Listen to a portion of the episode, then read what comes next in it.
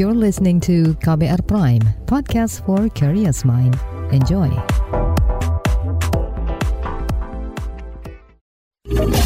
Kamu lagi dengerin What's Trending KBR Pagi.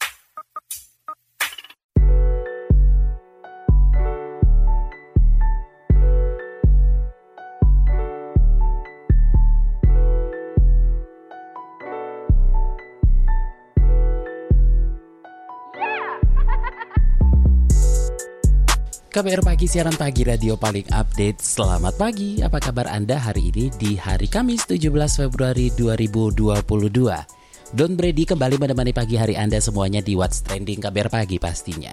Nah pagi ini kita ngobrolin soal tak kendorkan protokol, tak sepelekan long COVID. Jadi Menteri Koordinator Bidang Kemaritiman dan Investasi yang juga Koordinator PPKM Luhut Binsar Panjaitan mengaku tak khawatir berlebihan di masa PPKM kali ini. Menurutnya, hasil vaksinasi tahap 1 dan 2 di Indonesia sudah berjalan baik dan juga masyarakat Indonesia itu termasuk yang disiplin menjalankan protokol kesehatan. Kata dia, pelonggaran pun dilakukan dengan monitoring yang sangat ketat agar tidak menekan ekonomi terlalu dalam. Meski begitu, Luhut mengingatkan agar masyarakat tak lengah menjalankan disiplin protokol kesehatan. Ia meminta penggunaan aplikasi Peduli Lindungi harus dimaksimalkan dan bagi masyarakat yang merasa memiliki gejala, segera lakukan tes antigen atau PCR. Luhut mengatakan pemerintah tetap mengedepankan aspek kesehatan namun tidak akan menginjak rem terlalu dalam agar tetap menjaga keseimbangan sektor kesehatan dan ekonomi. Sementara itu, epidemiolog Griffith University Diki Budiman menyebut Indonesia perlu berhati-hati ketika melonggarkan kebijakan pembatasan kegiatan masyarakat di masa pandemi COVID-19. Pasalnya, menurut dia, modalitas negara belum cukup kuat untuk menekan laju penularan COVID-19. Nah, sebelum kita obrolin lebih lanjut soal ini, kita dengerin dulu komentar netizen plus 62 berikut ini. Mm-hmm. Kita ke komentar Ed Aul Rahmadi. Tanda pendewasaan adalah takut ke long covid melebihi takut ke covidnya itu sendiri. Lalu komentar Ed in underscore Qpil. Long covid yang kerasa sampai saat ini adalah gampang masuk angin. Fokus belajar nggak sekuat dulu, butuh beberapa tekad biar tetap fokus. Lalu gampang buyar. Lanjut Ed Rifuda. Sakit covid bikin hidup kehilangan warna sih. Sempet stres juga gara-gara long covid. Beneran nggak pengen ngerasain lagi, cukup sekali aja. Komentar Ed Dokter underscore koko 28. Akhirnya dampak negatif virus corona ke sistem saraf dan gangguan mental sudah dibuka juga oleh banyak peneliti. Sejak awal cuma ngasih kode tipis-tipis. Nggak mau bikin keriuhan ekstra. Pasien susah tidur, pasien depresi, pasien halusinasi, pasien jadi agak on, pasien pelupa dan seterusnya. Lalu komentar Etndas underscore Moe. Bener dok, 1-2 bulan pasca rawat inap karena COVID, jadi rada lemot, susah tidur, bisa tidur rata-rata setelah jam 2 kadang-kadang deg-degan dengan tiba-tiba.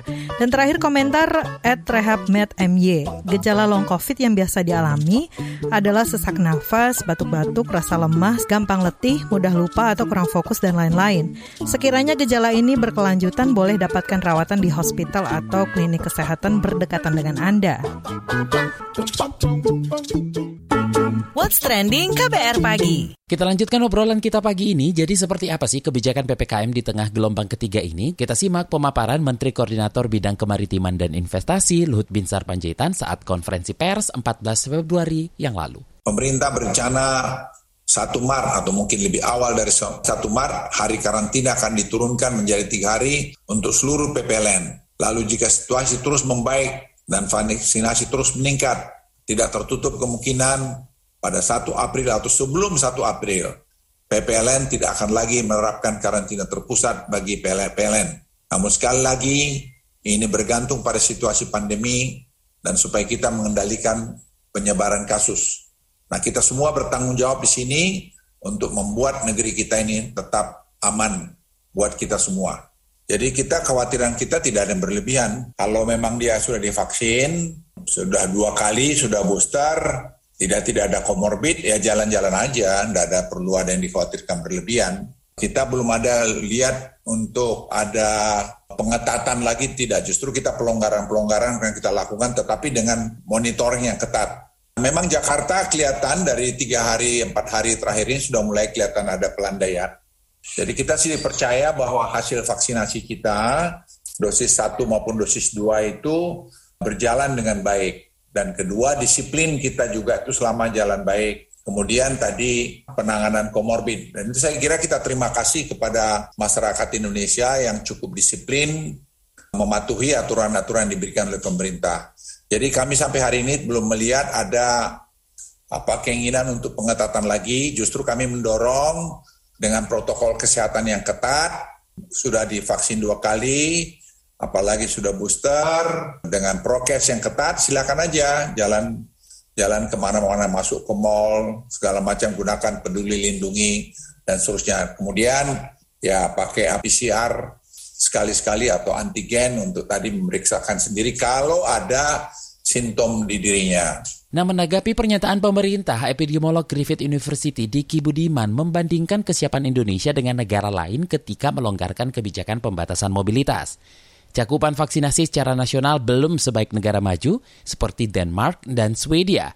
Untuk itu, ia mengingatkan perlunya pembekalan kesiapan masyarakat mulai dari penguatan imunitas hingga mendorong kedisiplinan penerapan protokol kesehatan. Ini dia pernyataannya kepada KBR kemarin. Ketika melakukan pelonggaran aktivitas mobilitas ini adalah memastikan bahwa bekal atau modalitas dari imunitas masyarakat dari vaksinasinya itu memadai. Setidaknya kalau nggak 70 80 persen dari total sudah divaksinasi lengkap atau dua dosis. Dan pada kelompok berisiko setidaknya 50 persen di booster. Kalau bagus lagi kalau seperti negara seperti Denmark atau Swedia itu dua dosisnya sudah 90 persen, tiga dosisnya sudah di atas 70 persen dan bahkan pada kelompok berisiko sudah 90 persen juga. Tapi karena modalitas kita belum seperti itu, ya kita masih harus hati-hati harus ada mitigasi risiko masing-masing individu. Pemerintah harus membuat literasi, meningkatkan literasi supaya masyarakat jadi paham. Saya berisiko nggak ini ke tempat itu? Saya berisiko nggak ini keluar? Termasuk juga melakukan pengamanan di lokasi-lokasi yang dituju itu, pariwisata dan lain sebagainya, supaya mereka juga bukan hanya memiliki protokol kesehatan, tapi juga dari sisi kondisi imunitas di wilayahnya udah kuat. Karena prinsipnya sebetulnya 5M ini akan diperlukan sekali untuk sampai setidaknya dicabut status pandemi mungkin tiga bulan pasca itu masih kita perlukan. Setiap daerah perlu di assessment, ya, di review seberapa jauh keamanannya. Lalu bagaimana pesan Persatuan Dokter Paru Indonesia atau PDPI dalam menghadapi gelombang ketiga ini? Kita simak penjelasan Ketua Pokja Infeksi Pengurus Pusat PDPI, Erlina Burhan, dalam diskusi bertajuk Tetap Tenang Hadapi Gelombang Ketiga COVID-19 secara daring berikut ini. Sudah dikatakan bahwa Omikron ini sudah mengambil alih dominasi Delta. Jadi yang paling dominan di sirkulasi saat ini adalah Omikron. Dan apakah akan menyebabkan long COVID masih tanda tanya. Datanya belum ada, belum lengkap, jadi belum bisa uh, dikatakan bahwa long COVID akan terjadi akibat Omikron ini. Ya gejalanya apa saja ini minggu lalu sudah saya sampaikan paling banyak adalah batuk, sesak hanya sedikit ya jadi tidak banyak yang sesak, kelelahan, badan pegal-pegal, letih, kemudian diikuti dengan hidung tersumbat atau berair dan kemudian ada gejala demam. Demam hanya 40% kira-kira ya.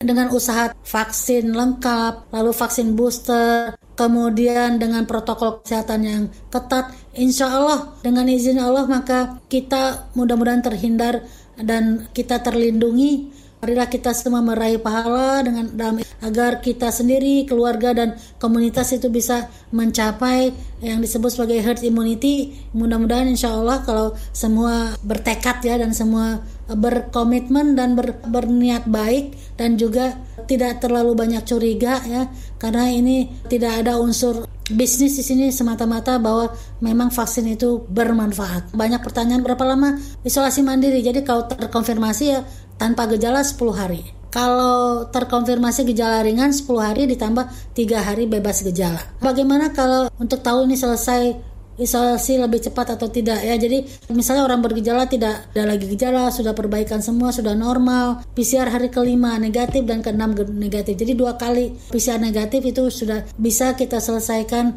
isolasinya. Tapi ada lagi syaratnya kalau city value di atas 35. What's trending KBR pagi? Use me.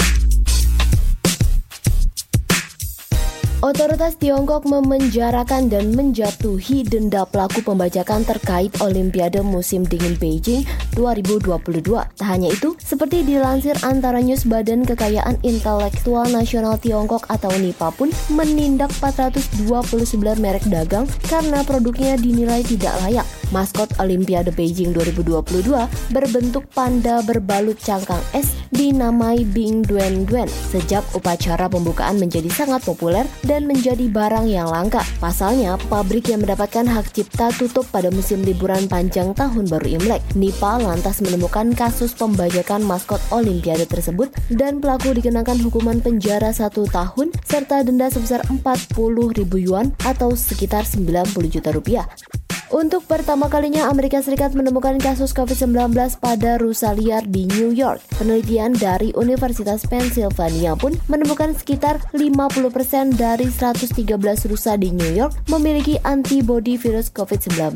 Penemuan ini menimbulkan kekhawatiran akan potensi muncul dari varian baru COVID-19 dari penularan yang terjadi antar hewan. Melansir AFP, perkembangan dan penularan virus COVID-19 pada hewan-hewan ini dapat menulari manusia dan ditakutkan dapat menembus perlindungan dari vaksin yang ada saat ini. Agensi yang menaungi BTS Hype Entertainment mengumumkan salah satu member BTS V positif COVID-19. V atau Kim Taehyung dikonfirmasi positif COVID-19 usai mendapatkan hasil tes PCR. V dikabarkan mengunjungi rumah sakit setelah mengalami gejala sakit tenggorokan ringan. Selain sakit tenggorokan, Taehyung juga mengalami demam. Hype Entertainment mengkonfirmasi bahwa V sudah menerima dua dosis vaksin COVID-19. Sementara itu, enam member BTS lain lainnya pun sudah menjalankan tes COVID-19 dengan hasil negatif. What's Trending KBR Pagi masih bersama saya Don Brady di What's Trending KBR Pagi, kita lanjutkan ngobrolin soal tak kendorkan protokol tak sepelekan long COVID. Nah, komunitas penyintas COVID mengimbau masyarakat agar tidak meremehkan COVID-19, termasuk varian Omicron.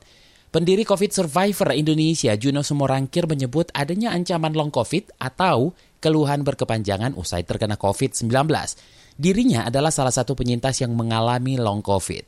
Nah, lebih lanjut kita mau ngobrol bareng pendiri COVID Survivor Indonesia, Juno Simorangkir.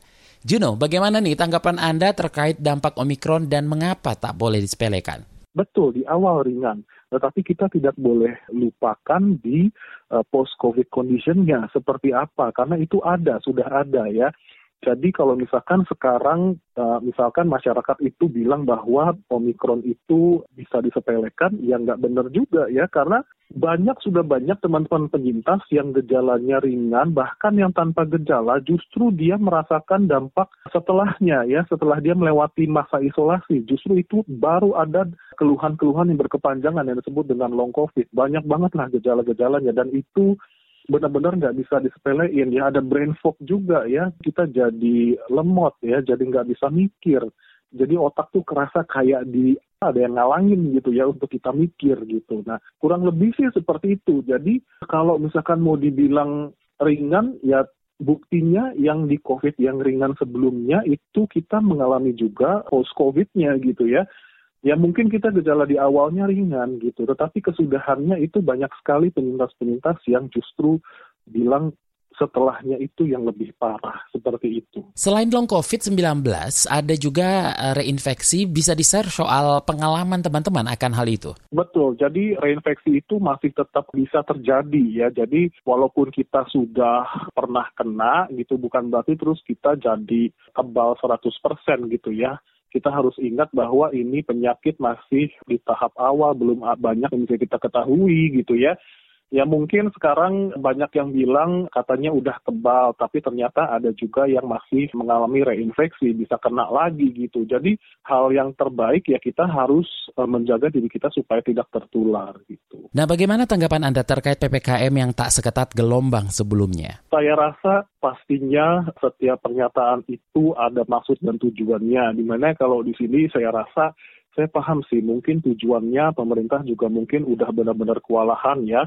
Betul-betul perekonomian ini terancam sekali, tetapi mungkin saya meminta supaya setiap pernyataan itu dikeluarkan dengan pemikiran yang benar dan matang ya. Kebijakan juga itu harus betul-betul memikirkan banyak hal ya. Jangan hanya satu sisi saja gitu ya. Kita paham kok. Semua yang yang terdampak ini kita semua paham bahwa memang banyak hal juga yang harus kita pertimbangkan. Banyak orang-orang yang kemudian menjadi kehilangan pekerjaan ya. Tetapi jangan lupa oleh karena masa pandemi ini yang hilang pekerjaan itu bukan hanya mereka-mereka yang terdampak dari PPKM ya ada juga mereka yang kehilangan pekerjaan oleh karena long COVID tadi itu. Jadi mereka itu kemudian menjadi tidak mampu melakukan hal-hal yang tadinya mereka bisa lakukan, produktivitas menurun, bahkan banyak yang kemudian mereka resign dari pekerjaan, ada juga yang di PHK juga karena mereka dianggap sudah tidak produktif lagi. Nah hal ini kan yang harus diperhatikan gitu. Rekomendasinya seperti apa nih Juno? Pastinya itu kalau misalkan untuk pemerintah terus genjot vaksinasi ya itu paling utama dan masyarakat juga ayo ambil vaksin ya jadi ini penting sekali dan ini mungkin kita nggak bisa lagi berpikir bahwa vaksin itu harus dipaksakan atau tidak ya karena ini dalam situasi pandemi. Ya lain hal mungkin jika kita tidak dalam situasi yang pandemi ya. Anda boleh silahkan berpikir bahwa itu adalah hak Anda masing-masing gitu ya. Nah kalau yang sekarang itu kita berada di situasi yang berbeda. Ini masih dalam rangka pandemi. Jadi mohon untuk kebijakan yang akan dilakukan itu sesuaikan dengan konteksnya gitu ya, baik pemerintah maupun masyarakat ya. Ayo ambil vaksin, ayo kita gencarkan juga vaksinasi seperti itu. Dan dari pemerintah juga harus lebih proaktif lagi untuk mengadakan menyampaikan edukasi-edukasinya kepada masyarakat dan informasinya juga harus benar ya dan sesuai juga dengan fakta di lapangan ya. Ini juga berlaku untuk kasus-kasus long covid juga. Sampai dengan saat ini himbauan pemerintah yang dia menyebutkan tentang long covid dan bahaya long covid itu masih sangat sedikit dan bahkan bisa dihitung dengan jari ya. Padahal ini jumlah penderitanya berdasarkan dengan studi itu sampai di atas 50 persen. Bayangkan dengan bahaya kematian yang hanya 2 persenan. Jadi tentu ini akan harus menjadi pertanyaan, mengapa pemerintah tidak mengemukakan tentang long covid ini? Apa yang sebetulnya disembunyikan gitu kan? Apakah pemerintah tidak tahu? Nah itu kan kita nggak tahu juga ya, tetapi data sudah menyebutkan. Terima kasih pendiri COVID Survivor Indonesia Juno Simorangkir. What's trending KBR pagi? Commercial break. Commercial break.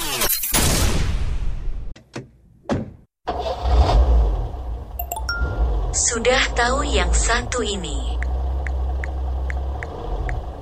Sekarang kabar baru ada di playlist teman perjalananmu. Kamu masih bisa update dengar berita terbaru sambil dengerin lagu kesukaanmu. Semua bisa kamu dengerin di playlist Daily Drive Spotify. What's Trending KBR Pagi.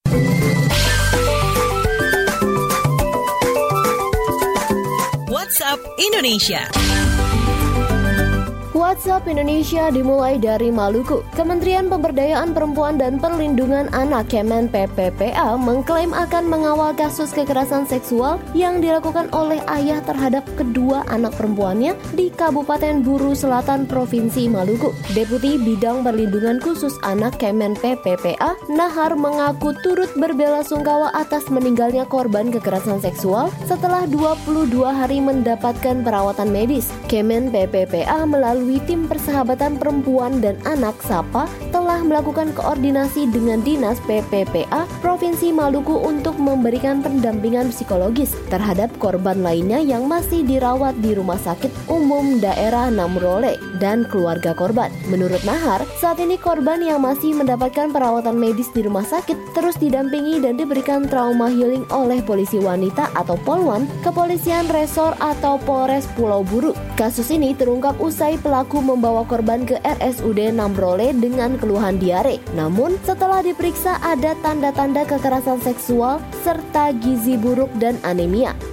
Selanjutnya menuju Nusa Tenggara Barat. Menteri Pariwisata dan Ekonomi Kreatif Sandiaga Salahuddin Uno mengevaluasi penyelenggaraan pramusim MotoGP Mandalika untuk perbaikan pada penyelenggaraan MotoGP pada 18 sampai 20 Maret 2022 di sirkuit Mandalika Nusa Tenggara Barat atau NTB nanti. Sandi menilai penyelenggaraan pre-season MotoGP Mandalika tergolong sukses. Bahkan Mandalika Lombok menjadi pusat perhatian dunia otomotif internasional internasional hingga masyarakat pariwisata dan ekonomi kreatif internasional karena hingar-bingarnya.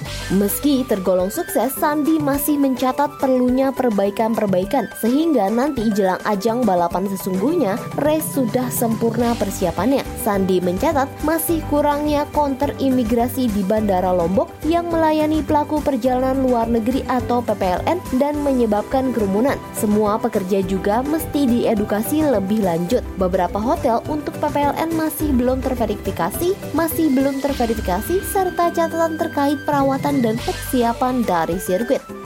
Terakhir mampir Jawa Tengah, Candi Prambanan, Candi Borobudur, Candi Pawon, Candi Mendut di Jawa Tengah direncanakan menjadi tempat ibadah umat Hindu dan Buddha Indonesia dan seluruh dunia. Gubernur DIY Sri Sultan Hamengkubuwono ke-10 mengatakan, candi-candi ini akan dimanfaatkan untuk kepentingan keagamaan dan berfokus pada nilai-nilai spiritual pendidikan dari situs tersebut. Sebab Candi Prambanan, Candi Borobudur, Candi Mendut, dan Candi Pawon selama selama ini lebih banyak dimanfaatkan untuk kepentingan kebudayaan pariwisata dan penelitian sejarah. Pencanangan keempat candi tersebut menjadi tempat ibadah umat Hindu dan Buddha Indonesia dan seluruh dunia dilakukan secara daring dan dihadiri oleh Kementerian Agama, Kementerian Pendidikan Kebudayaan Riset dan Teknologi, Kementerian BUMN, Kementerian Pariwisata dan Ekonomi Kreatif, serta Pemprov Daerah Istimewa Yogyakarta dan Pemprov Jateng. Demikian WhatsApp Indonesia hari ini.